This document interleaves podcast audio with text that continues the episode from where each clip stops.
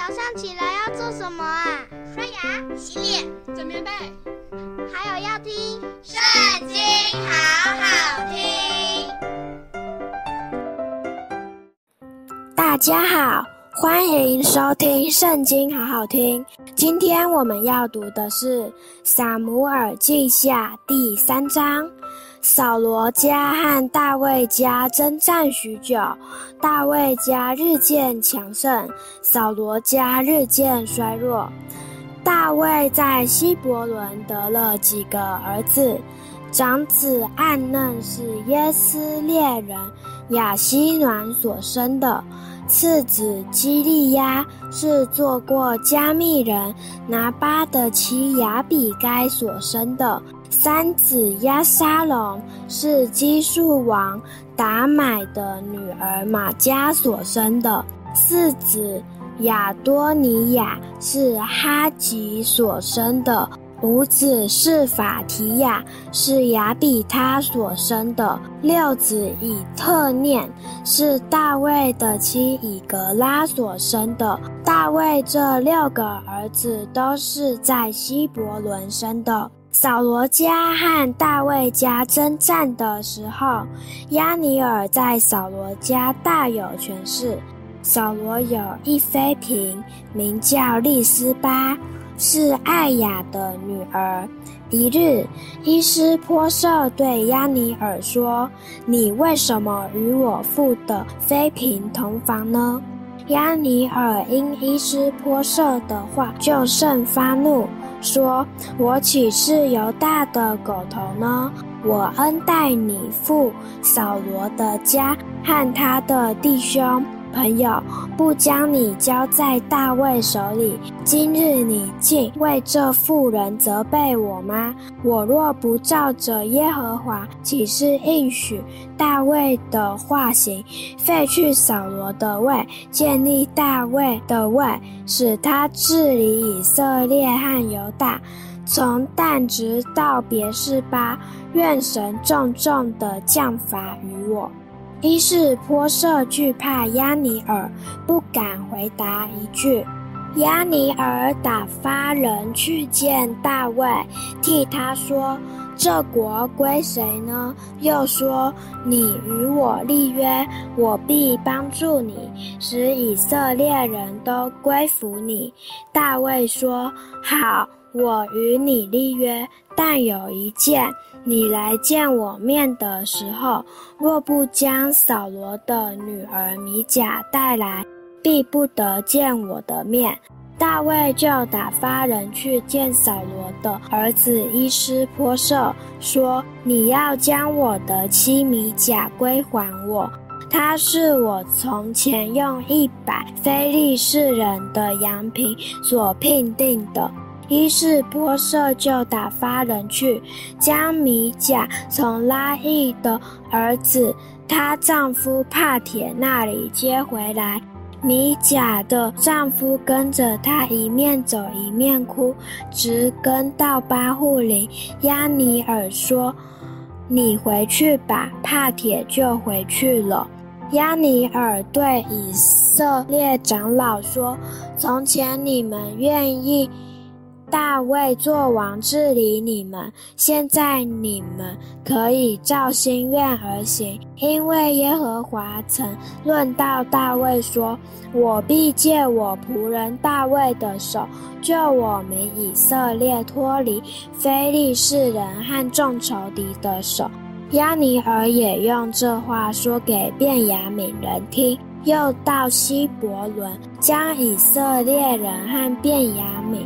全家一切所喜悦的事说给大卫听。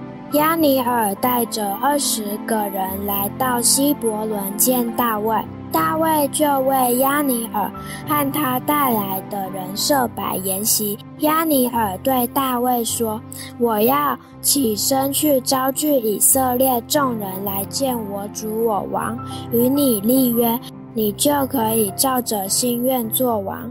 于是大卫送押尼珥去，押尼珥就平平安安的去了。约押和大卫的仆人攻击敌军，带回许多的掠物。那时押尼珥不在希伯伦大卫那里，因大卫已经送他去，他也平平安安的去了。约押和跟随他的全军到了，就有人告诉约押说：“尼尔的儿子押尼尔来见王。”王送他去，他也平平安安的去了。约押去见王，说：“你这是做什么呢？押尼尔来见你，你为何送他去？他就踪影不见了呢？你当晓得，尼尔的儿子亚尼尔来是要宽宏你，要知道你的出入和你一切所行的事。”约押从大卫那里出来，就打发人去追赶亚尼尔，在西拉紧追上他，将他带回来。大卫却不知道。亚尼尔回到希伯伦，约押领他到城门的瓮洞，假作要与他说机密话，就在那里刺透他的肚腹，他便死了。这是报杀他兄弟亚撒黑的仇。大卫听见了，就说：“流尼尔的儿子亚尼尔的血，这罪在耶和华面前必永不归我和我的国。愿流他血的罪归到约押头上和他父的全家，又愿约押家不断有患肉症的、长大麻风的、架拐。”而行的，被刀杀死的，缺乏饮食的。约押和他兄弟亚比塞杀了亚尼尔，是因亚尼尔在激辩征战的时候杀了他们的兄弟亚撒黑。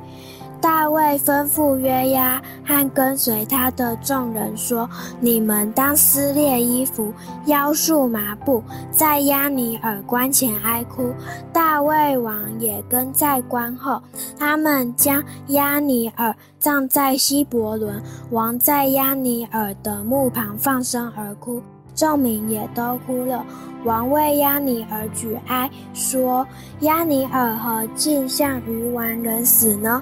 你手未曾捆绑，脚未曾锁住，你死如人死在罪孽之辈手下一样。于是众民又为押尼珥哀哭。日头未落的时候，众民来劝大卫吃饭，但大卫起誓说：“我若在日头未落以前吃饭，或吃别物，愿神重重的降罚于。”我众民知道了，就都喜悦。凡王所行的，众民无不喜悦。那日，以色列众民才知道，沙尼尔的儿子亚尼尔，并非出于王意。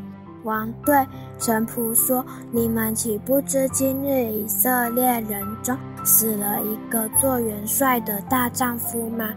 我虽然受膏为王，今日还是软弱。”这喜鲁雅的两个儿子比我刚强，愿耶和华照着二人所行的恶报应他。